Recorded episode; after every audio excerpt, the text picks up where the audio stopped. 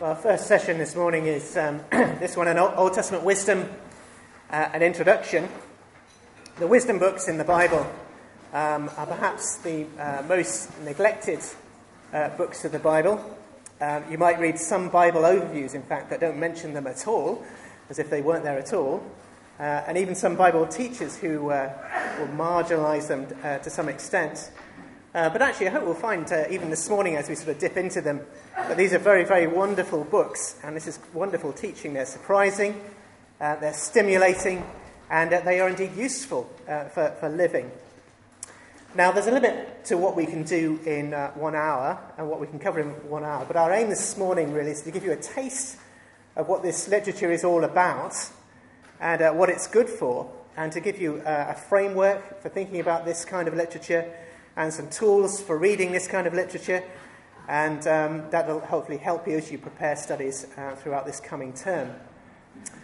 Um, uh, just to say, uh, we've got quite a lot of material to, to cover in this one hour. Um, if any of it sticks, that's good. Don't worry if it, if, if, it feels all a bit much, but if any of it sticks, that'll be good and that'll be helpful um, for you over the coming term. And what we're planning to do is cover these uh, four areas. Uh, what is wisdom? Uh, so tracking that down at the beginning. Uh, what's the purpose of the biblical wisdom? What is it supposed to? What is God intending to do through it um, as we uh, engage with it uh, in the Bible uh, today? Um, how wisdom works, um, how it changes us, how it goes about changing us, and then finally, wisdom and the Christian, thinking about this Old Testament wisdom literature uh, from a Christian perspective in the light um, of Jesus Christ. Um, and I'm going to be uh, topping and telling this with, with uh, Rich Hawes, and he's going to uh, start with this first session. What is, what is wisdom?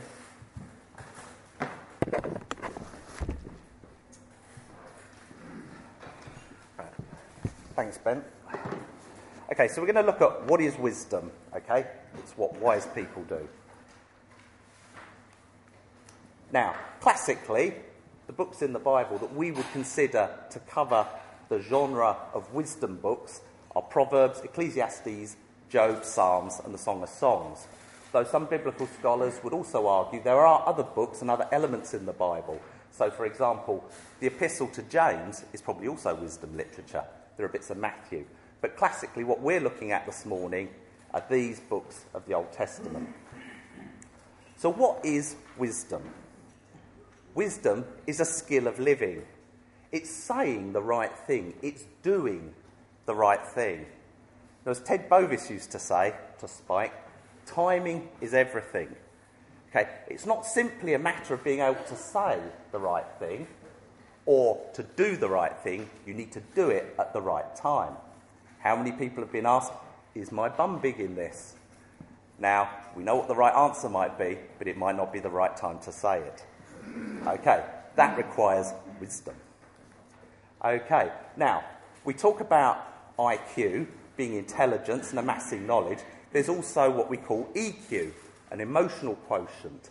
Okay, that's the ability to be able to um, know about yourself and to know about other people and how to interact. And people with a high EQ are more likely to succeed in a job, get on in life, and do better, okay, than people. So it's never simply about amassing knowledge. Okay? It's not a case of just learning all the proverbs off by heart and that will make us wise. You can know the scriptures back to front, but it's a matter of applying them. That is what makes us wise. Now, here's a good example a loud and cheerful greeting. Now, who doesn't mind a loud and cheerful greeting? Okay, you think, yay, a loud and cheerful greeting, I'll go around, that'll make people happy. There's a time and a place for everything. And in Proverbs it says, early in the morning will be taken as a curse. And anybody that's got children know, hello, is anybody there? At six o'clock in the morning is a curse. So, what is wisdom? Wisdom is doing the right thing at the right time. But what's the right thing? The right thing is the godly thing. Okay? It's being having the mind of God. What would God do in this situation? Now, how do we do the godly thing? Doing the godly thing is fearing God. And we see that refrain, we've all heard, the fear of God is the beginning of wisdom. And this came as a bit of a bolt out of the blue while I was preparing this, but I, the more I thought about this, it's not simply going around trembling and thinking that if I fear God lots, I'll somehow amass some knowledge to live a better life. If we live with this fear, this awe of God before us, our decisions will be godly decisions. And I think the reason I make so many bad decisions, that I do the wrong things, is because I don't live with the fear of God before me. I don't obey God. I don't live as if He is there. And I think we just kind of compartmentalise things. And I think, you know, if we meditate on this scripture, the fear of God is the beginning of wisdom, we will attain wisdom. Now, we need to think about wisdom. The wisdom books were written a long time ago in ancient times, and we live now in the 21st century. Okay, so there's an original audience with their worldview, and there's us today with our worldview. So, for example, you know, I interpret everything, okay, through an authority of science, more or less. Okay? Everything I sort of come up with, I think about psychologically, or the sociological, or the scientific world. And that's how we think about things in terms. Everything's very neutral, everything's very, we're able to work these things out. Okay? It's, it's everything out there, and I, you know, I'm looking and viewing at the world out there through these, these frames of reference. Not so with the ancients. They were very much in the world that they were in. And it was a much more personal and holistic, a non scientific approach to everything. Okay, then we run our lives by clocks and calendars. Okay, everything runs like that. That's not a bad thing. But the way the ancients saw it is these are the rhythms and patterns of life that just trundle along. Okay, it's not the world out there for them. Okay, it's this kind of I thou relationship with everything around them. You know, we think about the problem of death as a pursuit of medicine and science and those kind of things and trying to put off death as long as we possibly can. Whereas the way that the ancients viewed death is they looked at it through its more figurative language that they used the chaos, the seas, things like Leviathan that we see in Job, the ways that they had to deal with those kind of things. So they were much more connected with everything else around them rather than seeing it more as an existential type of thing. So for the ancients, for the, for the wisdom writers, it's wisdom, not science. It's the key to unlocking the living structures and the order in creation. It's through living a godly life that they're able to unlock these things and work out how everything interacts. Wisdom is the key to a well lived life. So they would see gods and kings, people, and the creation order all in the same breath. Whereas we tend to sort of put, you know, gods, theology, kings, politics, people, that might be sociology, wisdom's ethics, creation, well, that might be science, might be theology. We tend to compartmentalize everything, whereas the wisdom writers put the whole thing together. Right, now, just looking at it in its context and the wisdom books that I listed, like Job, Psalms, Proverbs, and all the rest, there are many counterparts in the ancient Near East. And I'm just going to briefly skim through these to give you an idea of what other people out there in Egypt and Mesopotamia were writing and talking about at the time. So, for example, here's an example of the Proverbs. Now, Amenope in the 7th and 6th century from Egypt wrote, do not carry off the landmark at the boundaries in the arable land, nor disturb the position of the measuring cord. Be not greedy after a cubit of land, nor encroach upon the boundaries of a widow. And we can see this is so similar to the Israelite proverbs. And there are so many proverbs that are very similar in the Egyptian context that we also see in the Israelite context. So people were looking for ways to live their lives well and these proverbs, these pithy sayings, to lead them in a good life. So that's one example. Then we've got Ecclesiastes, which is the book that we're looking at at the moment. And there are parallels to the book of Ecclesiastes in the Bible. um, amongst some Akkadian texts. These are texts written from Mesopotamia, modern day Iraq. And out of 15 texts that were looked at, it was able to discern that there's a three part structure in what they call this fictional wisdom autobiography. Okay, first of all, you've got a first person introduction. Okay, then, and we see that in Ecclesiastes. And these are often written years or centuries after the first person speaker in them. Okay, that's why they're fictional. So the person that's doing the speaking is not actually the person that's written it. Okay, then there's usually a personal narration recounting deeds in these books. And again, you see that in Ecclesiastes. And then there's usually an ending, and it can be one of any four of these endings. And the way that Ecclesiastes fall, it's these admonitions and instructions. Okay, then? And we see that at the end from chapter 6 onwards. But the interesting thing about Ecclesiastes is it's got this framework at either end of this first, uh, this fictional wisdom autobiography. And the question is, what's the framework doing to the actual book? And that's the question that you need to look at. It's similar, but yet it's dissimilar because of this framework. So when you're looking at it in your groups, you might want to ask yourself, what's the framework doing? And those are the three examples of um, the Ecclesiastes type literature.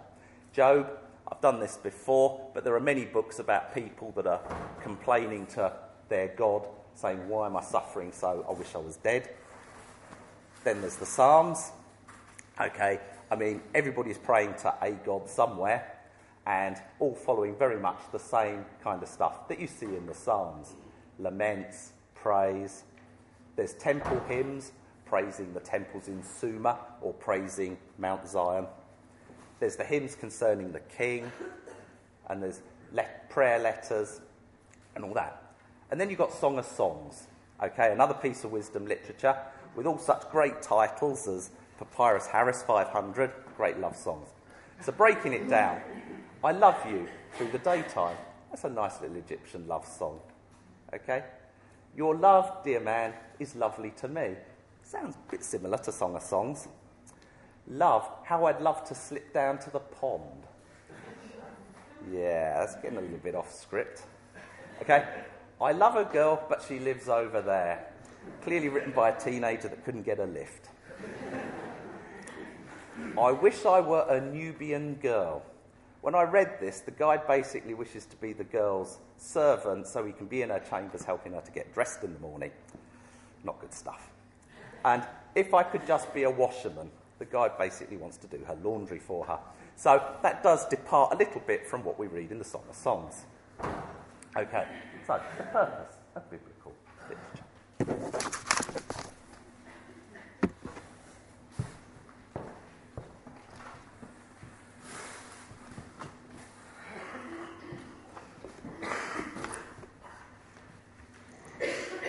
that was a very brief introduction to, to what wisdom is. Uh, but what's it for? I suppose that's the, that's the next question. Uh, now, this is roughly where we're going. Sounds like a, this is quite a long sentence, but we're going to be, I'm going to be breaking it down in just a moment. Um, this is uh, my summary statement. What is uh, wisdom literature for? Um, it's the, the purpose of it is to use a God given teacher disciple relationship. That's the first thing. Secondly, to build and shape thoughtful people uh, able to live rightly in any given real world situation. And all of that finally is done under the fear of the Lord. So that's roughly where we're going to go in this, in this section. But I want to, you to see that for yourself. So, what I'd like you to do now uh, on, on your tables is uh, turn over on the handout and you'll see um, that I've uh, printed out there the first seven verses of Proverbs. And there are three questions there for you to have um, a look at. So, so read that through together and answer these questions. Um, so, what's the God given teacher disciple relationship here? Um, what should the person shaped by this teaching be able to do? And we're thinking about what they should be able to do uh, mentally with their, with their mental faculties and also be able to do practically in the world. And then finally, what's the foundation of wise knowledge and what's its opposite? And then we'll go through those um, answers um, in the rest of the session. Just have a, we haven't got very long this morning, so maybe just five minutes um, having a quick look at that.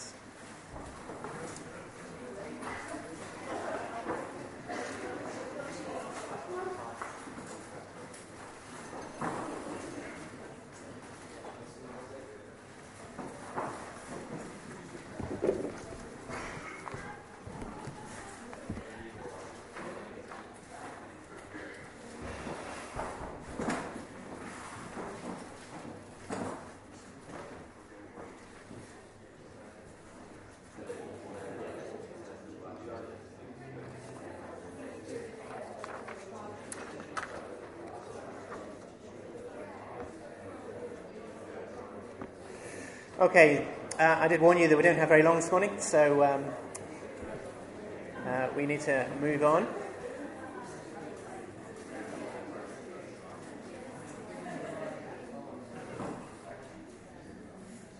Uh, so, first question from those verses, Proverbs chapter 1, verses 1 to 7. Um, fairly straightforward to start with. What, what, what is the God given teacher disciple relationship here? Who's, who is the teacher? Anyone? It, it's Solomon. Yes, that's nice and clear, isn't it? From the first verse, the Proverbs of Solomon, son of David, king of Israel, and then he goes on to explain why he's teaching these things. Okay, so it's Solomon, son of David, uh, the Lord's anointed. Um, that means he's the, the, Messiah or the Christ. That's going to be important uh, later on. And uh, his, um, that's on the one hand, and then he's got his subjects. That's the people of Israel on the other. Now, later on in, in Proverbs, uh, Solomon addresses the, the reader as his son, so we've got a bit of a father son relationship going on there. Um, we also get teaching from some, some other characters too, some other kings. So Hezekiah has a, has a section of Proverbs to himself. Um, and later, right towards the end of the, the book of Proverbs, the mother of King Lemuel um, does some teaching as well. So we've got, we've got a, a number of, we've got a kind of a, a mother child relationship going on there too. And the sayings of other wise people are included within the collection. And uh, so that's the first thing to say uh, to use a God given teacher disciple relationship. Um, so, what we've got here at the beginning is a, is a king, an anointed king. So, there's a king under God teaching his subjects how to live. And that's the first kind of relationship that, that we see. Uh, we might then get teachers who are again kind of under the, under the king and therefore under, under God also uh, teaching disciples within that context. And um, across all the families within the people of Israel, uh, we've got this parent child thing going on. And um, both mothers and fathers are involved in that.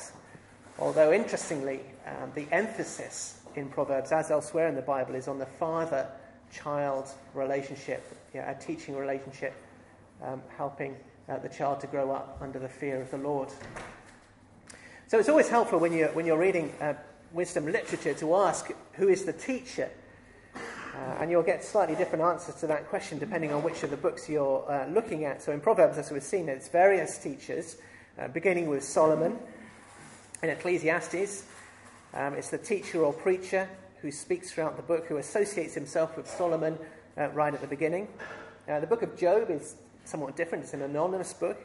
We don't know who the writer was. Um, that's slightly different then because it finds its authority by being placed within the, the canon of the Bible. Um, but it's important that we don't know, it, it's important to remember or recognize that we don't know who the author of Job was, uh, because it means that, that, when we come to the teaching of the characters within the book, we, need, we can then remember that it doesn't necessarily carry uh, divine approval. You know, we have to work that out for ourselves as we're reading um, the story. So, this is a useful thing to, to get in mind. And you'll see later when we come back to it that it's useful to establish these relationships uh, when it comes to thinking about this, all this from a Christian perspective.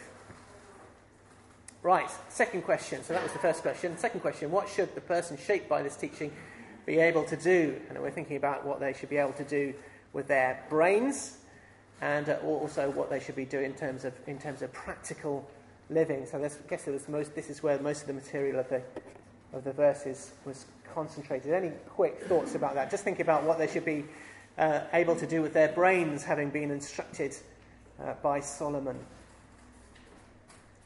Any quick answers to that? What should they be able to do? Okay, so they, they, should, uh, they should have understanding to make wise choices. Uh, so the wise choices are the practical bit. So we've got both those things together there the understanding on the one side, and then the wise choices on the other. Um, anything to add to that? Or expand that? Listen, listen they should be able to listen, absolutely. Um, and apply the knowledge, yeah, yeah, yeah. So it's not just about, we'll see, see, this in a moment, it's not just about accumulating the knowledge, it's about being able to apply it uh, correctly.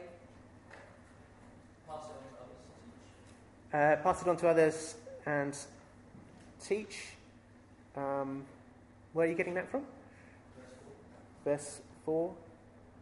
Uh, yeah, or that could be the, the, the, the, the Proverbs are for teaching, shrewdness. But yeah, no, sure, that's right. It could be for passing that on as well. Yeah. Um,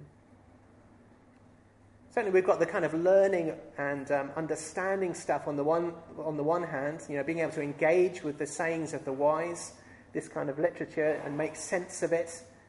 Um, so it's not, uh, but make sense of it in a practical kind of way. Uh, so the result that should then be righteous people, um, persons of integrity, just people, shrewd, uh, discerning, uh, those kinds of things. Okay, that's what these uh, verses um, help us to see. So, first, the, the, mental side of that, the kind of brain side of that, if you like, uh, to build and shape thoughtful people. Um, so, understanding the sayings and teachings of the wise, being able to apply them rightly. Um, that's certainly very true of uh, the book of Proverbs uh, but also not misapplying them. There's lots about misapplying wisdom in the book of Job. Uh, also, uh, recognizing the limitations of wisdom, what wisdom cannot achieve. And uh, we'll get lots of that from Ecclesiastes. So, building and shaping thoughtful people, uh, but thoughtful people able to live rightly in any given world, uh, a real world situation. Now, as we already picked up, and, and Rich has already mentioned, this means that uh, wisdom is not merely abstract thinking. Yeah, so we might have a, an idea that comes into our mind when we hear the word wisdom, thinking of it as a, a kind of abstract or conceptual thinking, uh, this kind of thinking. Uh, but actually, the biblical wisdom literature is very much practical wisdom. It's about wisdom that's good uh, for helping people uh, to live rightly. It's different from other kinds of biblical instruction. That's worth pointing out as well. It's not just, it's not really about rules, much more about character. Now, it's not that rules are unim- unimportant, and it's interesting. So, Proverbs chapter 10, uh, verse 8, for example, the wise in heart accept commands, but a chattering fool comes to ruin. However, the, the basic way that the, the, the Proverbs are set up, especially, is a, a focus on good character. So things that you could have put as a rule are actually expressed in de- about all about developing uh, good character.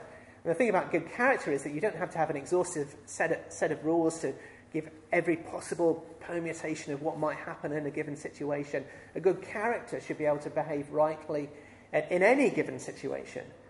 Okay, that's the idea. That's what Proverbs is trying to build up. Good character. Uh, you don't necessarily have to look old and wizened like that. Um, but you get the idea. Good character is what it's all about. Right, in the real world is the other thing. Um, an ordered, created world. That's uh, very much a strong theme in the book of Proverbs, but it's implied throughout. Um, however, an ordered, created world in which there are fools. Uh, fools in the book of uh, Proverbs are uh, people who do not recognize that they live in a created world, and they do not recognize the Creator, but we have to live in a world alongside this foolishness, uh, not get sucked into it or diverted by it, uh, but also be able to cope with it when we come across it. Uh, so, wisdom is all part of that. Um, a world in which there's suffering, suffering that we can't make sense of very often, and the book of Job addresses that issue and finally a world uh, under the shadow of death. And we'll see that that's a big idea in the book of Ecclesiastes. Death being the thing which uh, renders all our works and wisdom um, in the end uh, meaningless, like vapor. Okay, so good kind of questions to ask as you're reading this kind of literature. How does what I'm reading here uh, build a thoughtful, godly character? How does it work to produce that? How is the brokenness of the world relevant here? Yeah, so we are talking about wisdom within an ordered, created world, but also a broken world, and that's going to be an important factor. Uh, then, to what kind of real situations does this apply, and when does it not? So, as Rich was mentioning, timing, the timing of when it applies is also very significant. Uh, and then, finally, how does this help us to behave in such situations? Okay, so the last question I asked you was this from Proverbs chapter 1, verses 1 to 7. What's the foundation of wise knowledge and what is its opposite? Um, so, again, relatively straightforward. What's the foundation of knowledge? The fear of the Lord, thank you. Um, its opposite, uh, interestingly, from that same verse, is foolishness, uh, despising wisdom and teaching. Hence, I guess, implied with that, in the end, despising the Lord from, from whom this wisdom and teaching uh, comes. That helps us to pin down a little bit what fear of the Lord might be. Um, but what I think we'll find is that each of the wisdom books will contribute to our understanding of what the fear of the Lord is really all about. Uh, so here's some examples. So from Proverbs, for example, Proverbs 8, chapter uh, 8:13, to fear the Lord is to hate evil. I hate arrogant pride, evil conduct, perverse speech, says the Lord. In other words, fearing the Lord involves a deep humility before Him, uh, behaving according to His will, and uh, speaking the truth about Him and the truth that comes from Him out into the world. So that's what it means to fear the Lord according to the book of Proverbs. There's more, more, more than that, of course, but that's uh, one aspect of it. Uh, Job is interesting because there seems to be uh, something missing in Job's fear of the Lord for much of the book. And when Job has to confront the Lord at the end of the book, uh, this is one of the things that the Lord says to him uh, Will the one who contends with the Almighty Creator correct him? Let him who argues with God give an answer. In other words, there's been, a, if you like, a deficiency of, uh, in Job of his understanding of the fear of the Lord as, as creator. And um, that the, the, final chapters of Job are very much focused on uh, the Lord as creator. Uh, or Ecclesiastes, um, we go? Ecclesiastes, this is how the book ends. Uh, when all has been heard, the conclusion of the matter is this Fear God and keep his commands, because this is for all humanity. For God will bring every act to judgment, including every hidden thing, whether good or evil. So, fearing the Lord there, very much about fearing the Lord who will expose things, expose what we have done, and uh, finally judge the whole world. Okay, so that was a little on uh, the purpose of biblical wisdom, but how does it do that? How does wisdom work?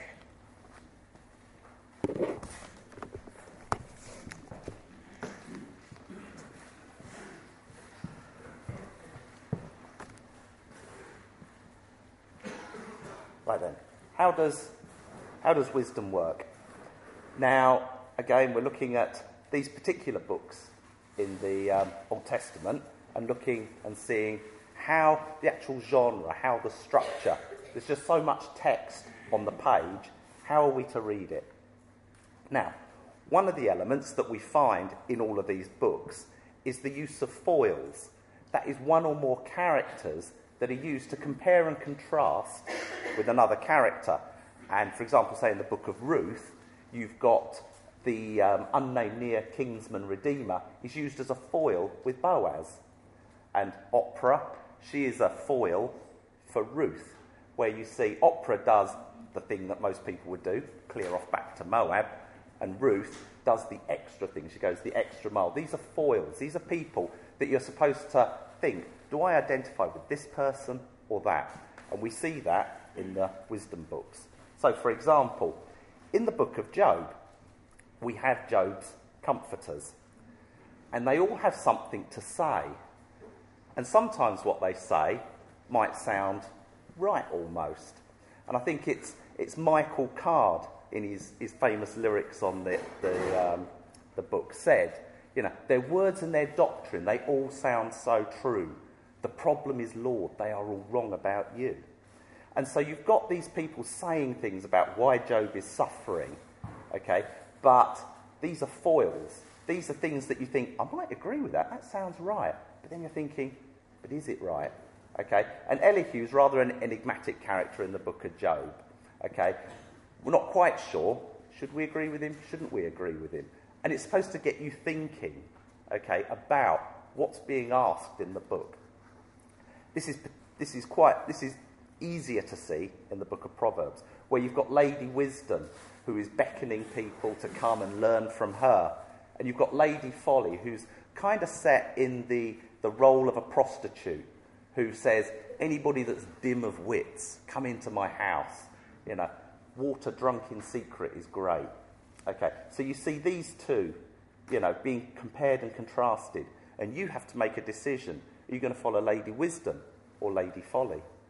Again, in the Song of Songs, you've got the daughters of Jerusalem, and the Shulamite is often sort of like telling them and adjuring them, you know, do not awaken love until it so desires. Okay, so you've got this compare and contrast. You also see it in the Psalms. You've got the man of righteousness compared with the man of unrighteousness. Okay, and you think, yeah. And if that offends anybody's political sensibilities, you can feel better about yourselves. And then in Ecclesiastes, you've got Kohelet, the preacher or the teacher, as it says in the NIV, who takes up the major bulk of the book and what he's saying, which sounds like the lyrics to a leveller's song. Okay? But you've got the frame narrator, the father to the son, just at the very beginning and just at the very end. Okay? And the, we should be, be comparing what Kohelet's saying with what the frame narrator is saying. And I leave that with you as a question. So then, also, the wisdom literature is, is written in a particular way. It's poetry. And I apologise to anybody that's an English literature lecturer or teacher, but I'm going to dabble into the world of poetry and try and bring out your more literary side, your artistic nature. So, how do we define what the difference is between poetry and prose? Well, there's certain elements in poetry like parallelism, imagery, rhymes, word plays, and things like that. And a greater use of that would tend to push it towards poetry, and it's as basic as that. Okay, there are elements of parallelism and imagery in prose as well. Now, there's a particular element, it's called terseness, which means it's not very long. Okay, blessed is the nation whose God is Yahweh the people he chose for his inheritance. Short, pithy, punchy, and to the point. Okay, then, there are two clauses. You might sometimes see this in the commentary where it talks about bicolons or tricolons. It's just a fancy way for saying it's got two clauses or three clauses in it. There's a verb, blessed is the nation. But the verb doesn't appear in the second verse, in the second clause. You have to supply that. Okay? You think, oh yeah, I mean, which I think you automatically did when you read it. You supplied, and sometimes it might be a noun. Okay, but there's often, with this terseness, this shortness, there's a lack of conjunctions, such as and, but, or or. Okay, then, temporal markers tend to be missing. Okay, logical markers, therefore or thus, and causal markers, because of, and stuff like that. So these things tend to be missing. It's very punchy and just there. And that raises an intentional ambiguity. Okay, you have to think a little bit about what is being said here, okay, to get to the bottom of it. And that is what the writers, the poet, the wisdom writer, wanted you to do. He wanted you to think about it. Then we get parallelism. Okay, then the earth is Yahweh's and the fullness thereof, the world and all those who dwell in it. Okay, and, and we see this. So often, what is stated in the first clause is then stated again in the second clause. And it's what Kugel calls A and what's more B. So it, it builds on and emphasizes that thing. It's not saying two different things, it's saying the same thing, but building and emphasizing it. And as I've pointed out here, it can either reinforce it, it can compare it, or it can contrast it. Then you've got imagery. Okay, in the Song of Songs, there's a lots of weird imagery. I am a rose of Sharon, a lily of the valleys. Now, am I to take that figuratively or literally? Does my wife look like a purple flower on the green stem? Or am I supposed to think she looks beautiful in her natural state and smells rather nice?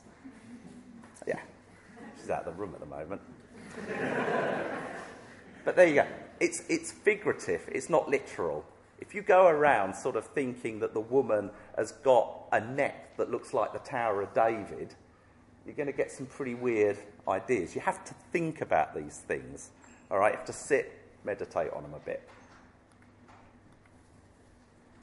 Okay, so we get what we call metaphors, okay, and there's, there's a perceptual metaphor, and these are based on the senses. And examples such as, May my prayer be set before you like incense, may the lifting of my hands be like an evening sacrifice. It appeals to the senses of the smell. The next one, to the senses of hearing, the crackling of the thorns. Your navel is, round, is a rounded goblet and never lacks blended wine. It appeals to the senses of the taste. It gets you sort of thinking, it gets all the emotions involved in what is being said. And then there's these pragmatic metaphors, and an example of that would be Woe to the Assyrians, the rod of my anger, in whose hand is the club of my wrath. Okay, so it's comparing the Assyrians to a big cudgel that the Lord is using to beat his people with. Okay. It's not to be taken literally. Okay, the Assyrians aren't literally one big wooden club. Okay, then, and all these things. It's, it's figurative language, it's to get you thinking. So the function. Okay, as I've said, it lacks the precision of literal language. Okay, you have to sit and you have to think about it. There's not necessarily one right answer to what it means. And sometimes that makes us feel a bit uncomfortable as evangelicals who like to have a nice systematic theology with it all banged down. This is what this passage means. It can mean a number of things. It's to get you thinking, it's to get the whole emotions, you know, the whole of you going, not just your grey matter. The similarity in these metaphors is unstated or hidden. You have to meditate on it. You're not quite sure. what does he mean about this goblet of wine? I wonder what it tastes like. Thinking, meditating on these things. It increases the vividness of the picture. For example, in the book of Job, there's a lot of Canaanite imagery, and I talked about this a few years ago when I did an overview on Job. Okay, the terrors, the pahadim, okay, then, that it talks about in Job 15. These are like these horrible little creatures that people thought lived in their closets. These are those kind of terrors. And you've got this idea, you know, your kids worry about the goblins in the closet. You know, it's, it's giving you these vivid pictures. And Leviathan, another more famous and noteworthy thing, battling with Leviathan, okay, is a way of sort of grappling with the, the, the problems when your skin is breaking out in boils and your house has collapsed and your children have all died. You're wrestling with Leviathan. It makes it that much more vivid. It's clear and memorable. You know, we can remember much more easily poetry that we've learnt with its rhyme and its rhythm and its metre than we can sort of great big long passages. So, for example, in advance to committing yourself to a course of action, you should consider your circumstances and options. That makes it sound very, you know, sound advice, but it's easier if I just say, look before you leap. You remember that? Now, what does it mean, look before you leap? Is he, am I just talking about you jumping about from one place to another? Is it got anything to do with leaping? Or is there something more metaphorical going on, such as saying, think about what you're going to do before you do it? Okay? Not to be taken literally. You know, you have to think about how you're going to apply that bit of advice. As I said, it's emotionally charged. It gets all the senses going, it gets you thinking, all right? And it brings attention to old truths in new ways. Now, the Old Testament prophets were very good at this. When they're talking about God tearing up a vineyard and kicking down the walls and that kind of imagery, it kind of brings it home to Israel what is about to happen to it because of its unfaithful, sinful nature. And the parables, again, are extended metaphors. By using these parables, you can all remember the parables, and then from that, you then think, what's Jesus' message? What's he getting across here? Thank you.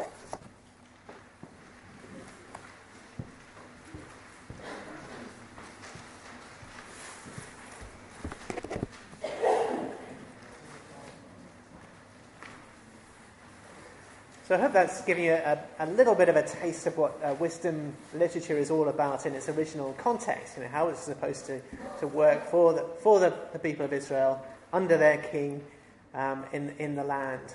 Uh, but that's all very well and good, you might be saying. What has that got to do with me, and especially with me as a Christian and us as Christians today? So that's the final thing that we're going to be thinking about uh, this morning. Now, uh, you may have come across uh, this idea, uh, which is called a, a, biblical timeline tool. So I hope you can see it's relatively simple. What you do is you draw a, line sort of representing history um, across here, and in the middle you've got the death and resurrection of Jesus, or the life, death, and resurrection of Jesus, we might say.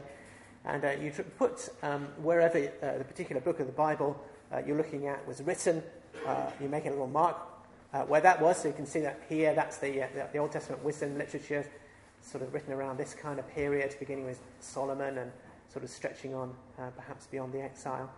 And then you put another marker uh, where we are, which is all the way over here, after the New Testament has been uh, written.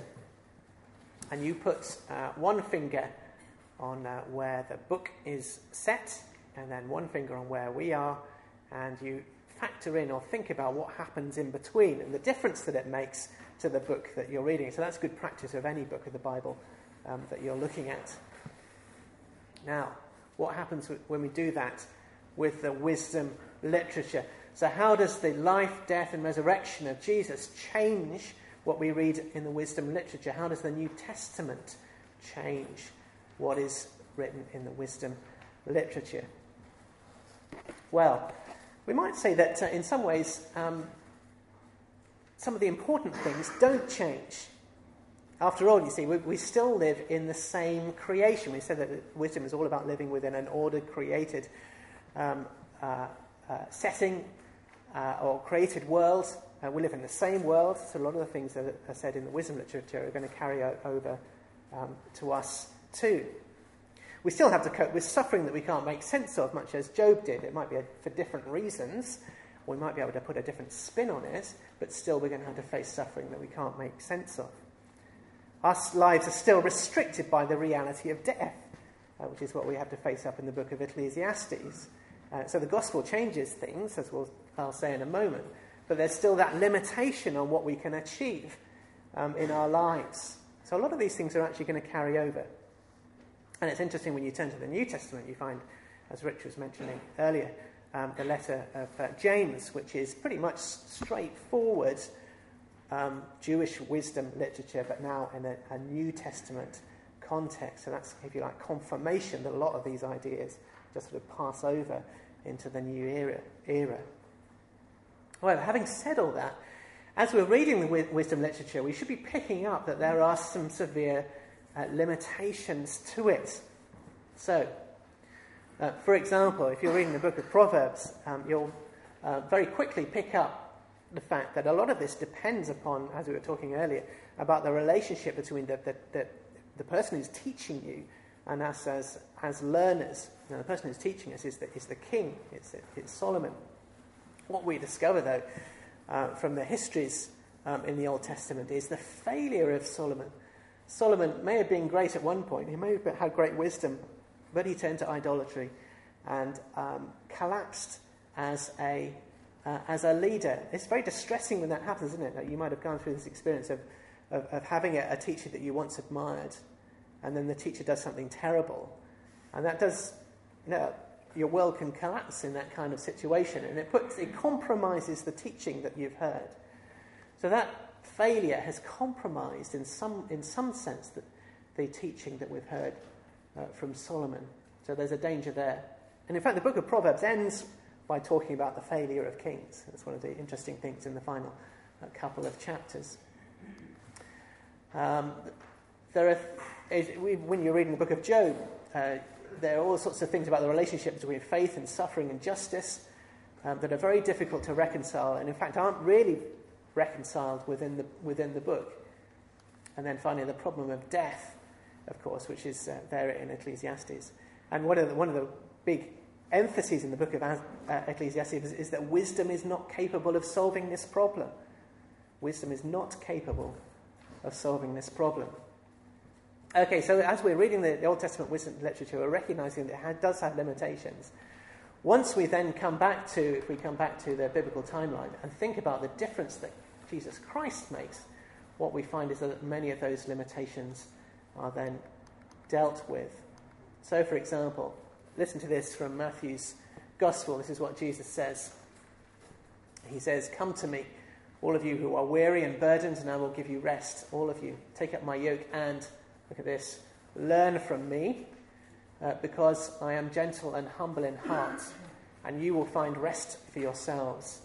For my yoke is easy and my burden is light. Elsewhere, uh, just in the next chapter, in fact, Jesus says, One greater than Solomon is here. In other words, so Jesus Christ has come to address that problem of the teacher disciple relationship and uh, restore it uh, properly. Or look at this. This is from 1 Corinthians, uh, the Apostle Paul. But it's from him that you are in Christ Jesus, who became God given wisdom for us, our righteousness, our sanctification, and redemption.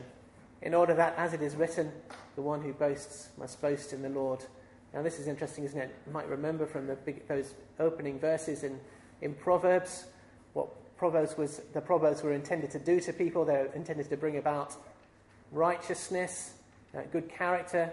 Those things uh, can, can all now be ours in Jesus Christ. In other words, um, these things are happening. The person of Jesus Christ changes the teacher disciple relationship for good. It was compromised in the Old Testament, now it's restored.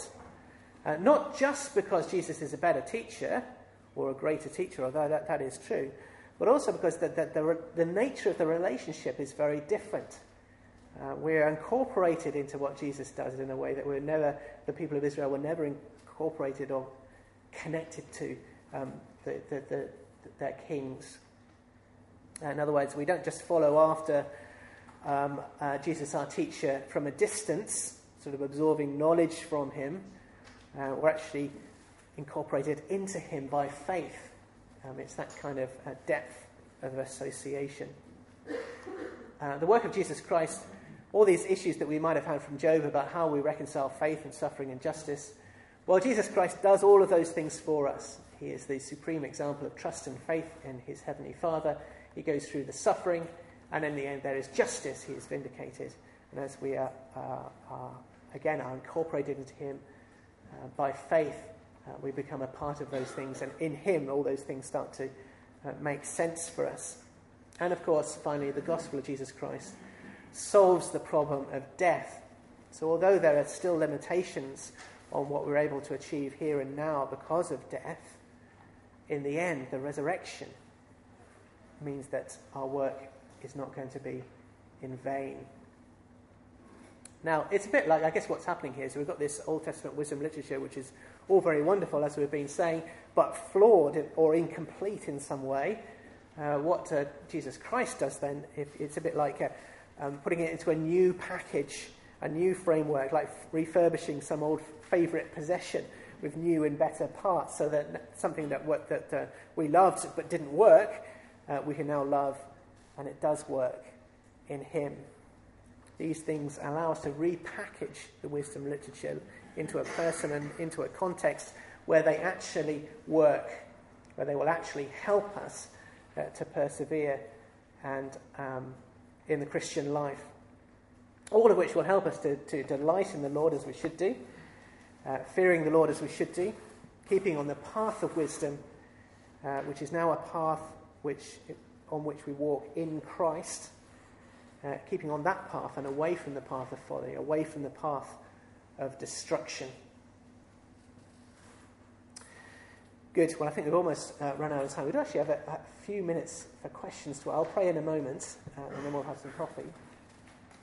But we've actually got some couple of minutes for uh, some questions, which I'll get Rich to answer probably. Yes, Jim.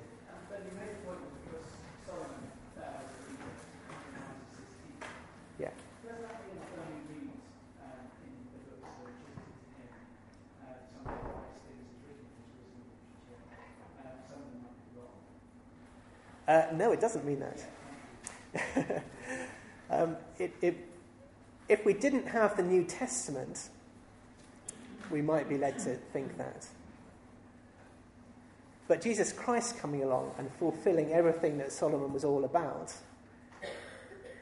restores the, its position, if you like, and restores its authority.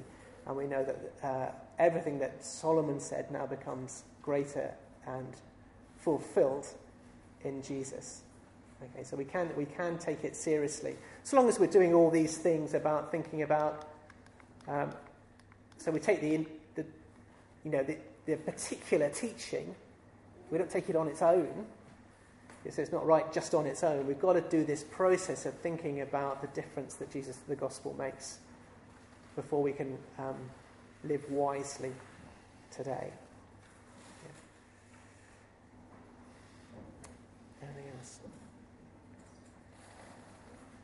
Great. That's all sorted then. Uh, we're going to have coffee in just a moment. Uh, before we do that, I'll just. Oh, okay. Yeah. Uh, let's pray. Uh, Heavenly Father, we just thank you for uh, this wonderful part of the Bible. We thank you for these particular books of wisdom, but also the way that wisdom pervades across the scriptures. Uh, we thank you that it is good for us uh, that it is a blessing for us, that it helps us to live uh, thoughtfully and uh, rightly in the real world, and uh, as we walk with uh, the Lord Jesus Christ. And we pray that in this coming term, uh, you would change us through these books, and particularly the book of Ecclesiastes. And we ask it in Jesus' name. Amen.